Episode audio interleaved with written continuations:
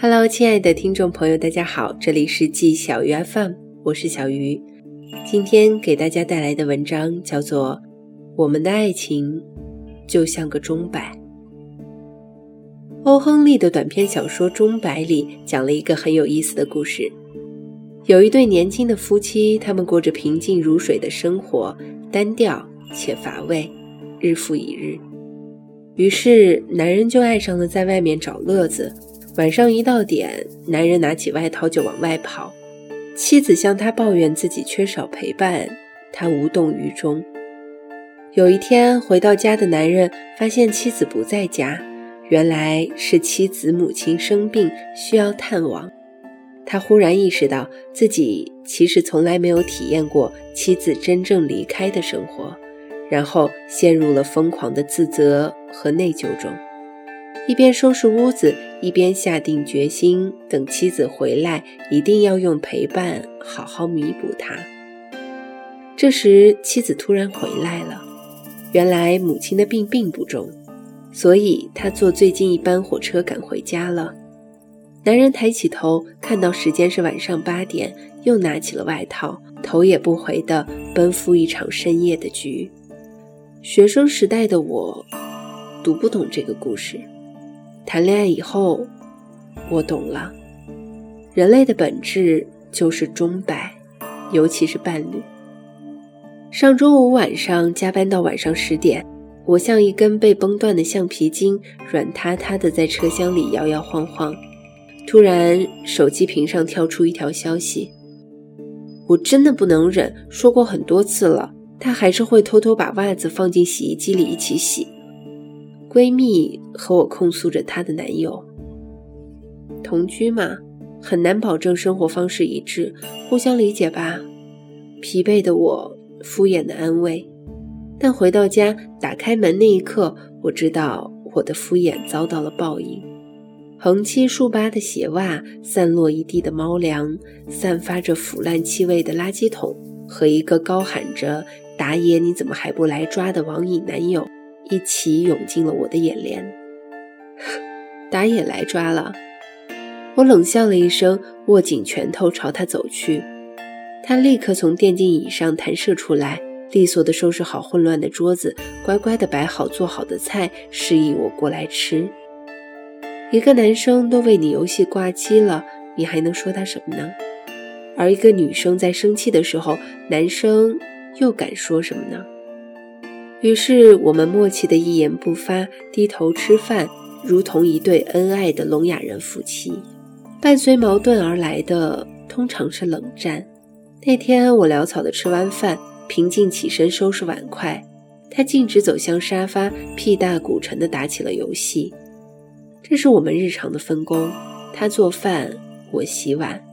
我只能借助碗来表达我的情绪，比如发出碗筷相互碰撞的声音，加重鞋子和地板摩擦的声音。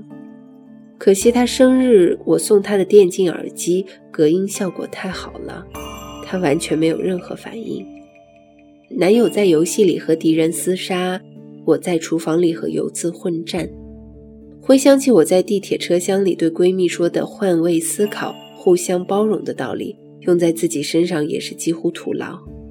热恋时期仔细地为对方考虑一切的那种小心翼翼消失了，取而代之的是江山易改，本性难移。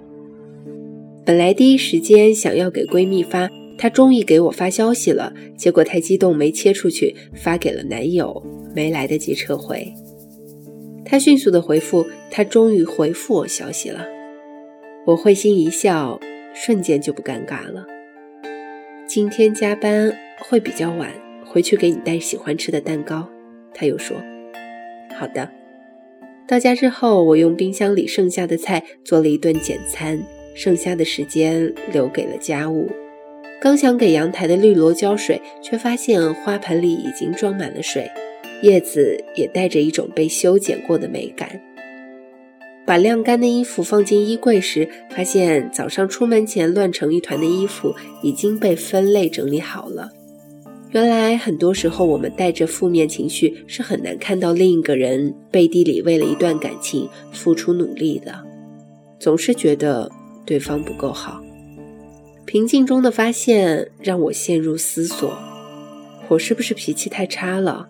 每次下班我都能吃到他亲手做的饭菜，我却因为他不搞卫生而责怪他。他也不是从来都不打扫卫生，清洗油烟机和打扫厕所这些空间克难的活都是他在做呀。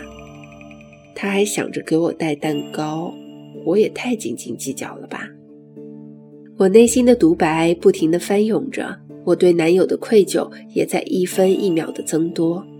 最后得到的结论就是，等他回来，我一定要给他道个歉。我躺在柔软的沙发上，期待着男友的到来，也可能是期待着那只蛋糕的到来。钥匙悉悉嗦嗦的声音在门口响起了，我一下子从沙发上跳起来了，冲到男友面前，两眼放光地问：“蛋糕呢？”男友直直地看着我，突然拍着脑袋说：“哎呀，我给忘了，明天一定给你带。”说实话，我当时的心情比目睹那天的客厅惨状还复杂。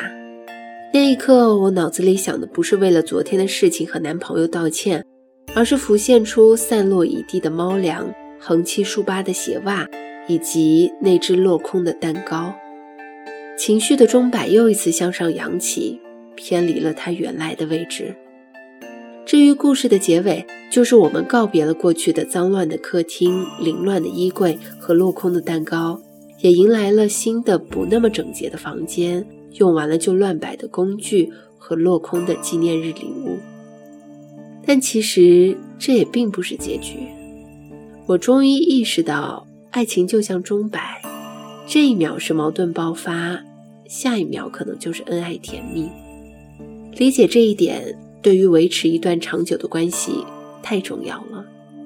有时候我会想，热恋期和老夫老妻的区别是什么？热恋期的生活就像热气球，始终在高位飘荡，但燃料总有耗尽的时刻。而老妻老夫的生活就像钟摆，起伏不定，但两节干电池就足够支撑一年。有无数文章会教你如何避免爱情里的矛盾和争执等一切负面情绪，但爱情很少破裂于矛盾，而往往破裂于对彼此不恰当的预期。维持稳定亲密关系的秘诀就是，不要把矛盾当作爱情的本来面目，也不要把甜蜜瞬间当作永恒。矛盾和顿悟的钟摆式交替本来就是常态，与其逃避它，不如找到钟摆平衡的位置。这个位置你能否接受，才是决定一段关系是否长久的真正核心。这样才既不会因为一次矛盾爆发就负气分手，也不会在分手后念及对方好的那一刻悔恨不已。每个人都有爱和被爱两种需要，相爱的两个人之间如果不能同时感受到爱和被爱，那么这样的爱情无疑是危险的。千万不要误以为对方是一个只会爱别人而不需要别人去爱的人，因为这样的人是不存在的。突然想起了何书桓的台词，难道我就是个钟摆吗？然后弹幕一片，对的，你就是钟摆。那以上就是本期节目的全部内容。小鱼最近感冒了，换季的天气总是忽冷忽热，此时此刻在收听节目的小可爱要记得多穿衣服，不要冻感冒了。如果你喜欢我的节目呢，也欢迎关注我的新浪微博小杨们小汤圆和我取得联系。年轻人不要老熬夜，也不要衣服穿太少冻感冒。今天也是很想你的，我们下期节目再见。